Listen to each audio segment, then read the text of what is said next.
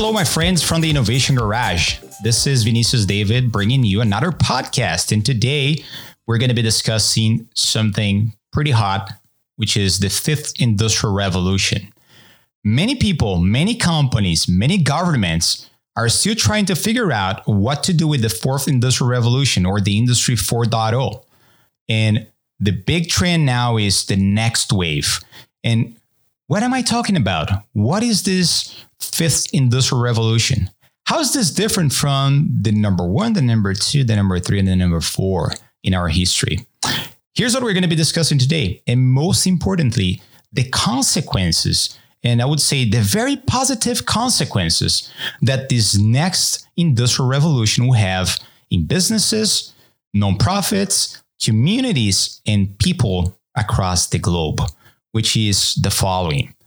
This next industrial revolution recognizes the role of humanity in the epicenter of innovation. There is not a product, not one single product that we are proud of that was not firstly created by a human, by a person.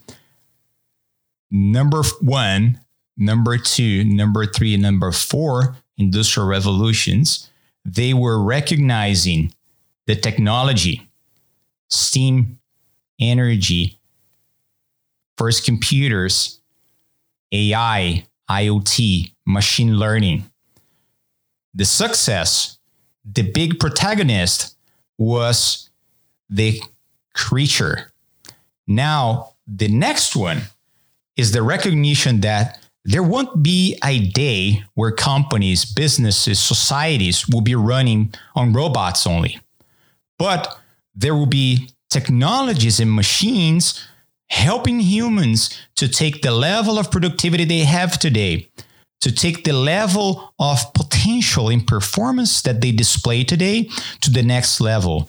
That symbiotic approach between humans and machines and creating exponential results for us that's what the next industrial revolution does and corrects because before it was all about the product and now it's about humans and the differentiation of businesses and whatever we do by having that idea front and center. And today we're going to be discussing the opportunities you have by understanding quick how to drive it inside of your businesses, how to position your company to ride this wave and create true and fair advantage for you to go and differentiate the value proposition of what you do. What's the number one thing here that we are talking about? The last industrial revolution, the fourth, it came to, you know, remove the human factor in everything we do. It, it was almost dehumanized everything. The polemic was how many jobs machines and automation will be replacing nobody was actually paying too much attention on the biggest opportunities this thing is going to represent. Now, this fifth industrial revolution, it comes to, I'd say, rehumanize businesses, products, services, and the recognition that both humans and machines together can bring a way more value to societies. That's the difference. And bringing back this humanization or rehumanize things, such as the view concerning the way we design, how we design, and why we design things. This is going to be the big one. The next one is let's think about the way this thing changes the nature of work, right? Today, we're still debating how many people are going to come back to the office. How many people will actually stay working from home? It's irrelevant. It doesn't matter. What matters in the end is we're going to give people autonomy to let them be who they are based on the potential they have. And machines will be there, technology will be there to make them unleash their true potential anywhere they decide to get work done, right? This is very important right now because as companies discuss, I mean, what the best solution is, so the recognition in the culture where people will get more empowered and can do more and most intelligently with technology for themselves and for their companies to me is the biggest leap concerning the way companies are crafting their visions for the future. Instead of worrying about should we keep this amount of people working from home, should we bring this amount of people back? That's not the main discussion. The main discussion is how do you unleash the true potential of humans by using all these technologies and being a protagonist of this fifth industrial revolution. That's the biggest opportunity.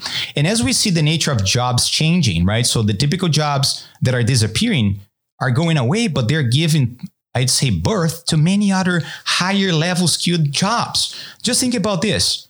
You know, a truck driver, somebody who would deliver pizza in your house, right? Driving a car.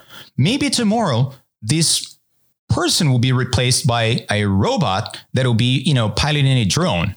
That's okay because in the end of the day, there will be more people required to control all these drones in the air. Like today, you have control towers in airports, but it's going to be very common for us to, to see control towers across every single place in a city, controlling the, the air traffic of drones in general, right? Now, it's going to be a way more sophisticated to control a drone or hundreds of drones than driving a motorcycle right? So it doesn't matter if you just have now you know your driver's license to go and deliver food. So these types of jobs will be more sophisticated they will require more skills they will require higher education and they will pay more. And with more and more jobs like this popping up even if in units we may see some going away we tend to generate more richness. We tend to put more money in the economies and create more prosperity overall for humanity. Now, if people sit and just look this wave, they're going to be hit by the wave, right? So, and I always tell it, look, when you see a rogue wave, a big high wave, you have two choices, right? So you turn it back and, you know, it's to, you know, just throw you away.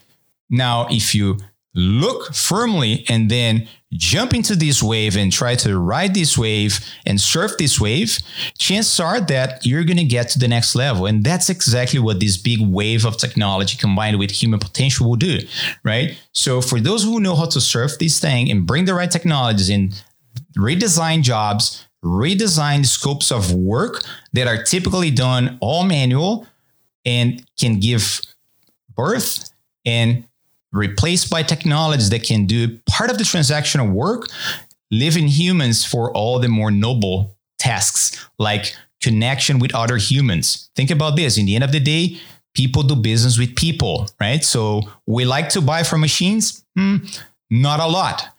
It depending on the situation, we are going to be preferring still to buy and create relationships with humans. That's when, if you free up people's time to dedicate themselves to these tasks, and parts of the customer journey that are a way more differentiated by performed by someone like you, that's when we win. The debate is not it's either humans or machines. It's the symbiotic approach of both together. Then the next one that comes out of these uh, fifth industrial revolution is this whole conversation about purpose. I don't think I've I've heard the word purpose so many times like in the past 12 months. Why? Because as we create more human-centered businesses and organizations, companies will have to design for humans. The differentiation, making things personal again, designing for each individual or making products and service look like customized. That's the nature of those who win right? So today, software companies can do that very easily by scanning the data, by scanning the traces you leave online. And they use some of these technologies and some of these data for great things. But in many cases, we see companies using for bad things. It doesn't matter. But the biggest discussion is how do we make some of these technologies more relevant and pervasive in our day to day so more good technologies can take place and actually help people to personalize whatever they need. For example, education is a sector that this trend is going to be massive. Think about the idea of uh, a one teacher per child. Um, was one of the uh, the scientists at the MIT that became very famous once he came back with this idea or design to have one laptop per child. It was a very simple prototype, very simple product that was super low cost, but his aim was to put a laptop in the hands of every single student on earth. It didn't go so well for various reasons, but what I can tell you is the following. It doesn't matter if you give just technology for people to learn. You have to have the symbiotic approach with the teachers, with professors. You need to have the right tailoring process concerning what you're going to choose to teach for every kid. Every person has an intrinsic motivation that is different. And by knowing those intrinsic motivators, by understanding how a person sees mastery and purpose in everything they do, including their education is going to be key. And this is where technologies and AI can do a very good job by doing this portion of the job that today is based on feelings, perception, and giving space for more data to define who each person is and what they actually need in education is going to free up time for professors, teachers to actually go and help people develop. Just think about the amount of time it takes for people to just get tests corrected, right? So they spend a ton of time just checking, screening, doing all these traditional tests. Machines can do that. And the teachers in the classroom can spend the bulk of their time actually with the connection of every single student that is required for you to take learning to the next level. This is just one of the key examples of uh, where this symbiotic approach between humans and machines will take our societies and our planet to the next level. Now, the other one is again, people will be choosing companies more carefully based on their sustainability agenda, right? So many people now are very, very careful and selective concerning who they are buying and acquiring things from. This new Y generation is very, very sensitive to companies who have a very strong sustainable approach concerning everything they do.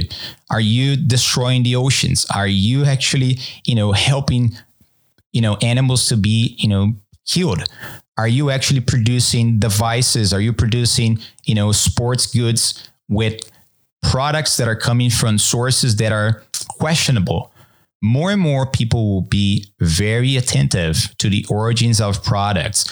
And more and more, we're seeing companies actually bringing sustainability, for example, to the epicenter of everything they do, using sustainability as a flagship differentiator of a company's value proposition, along with the humans who work there it's one of the biggest trends. And those who recognize this thing first and quick will be winning and will be dictating the pace of technology, will be dictating the pace concerning how humanity progresses.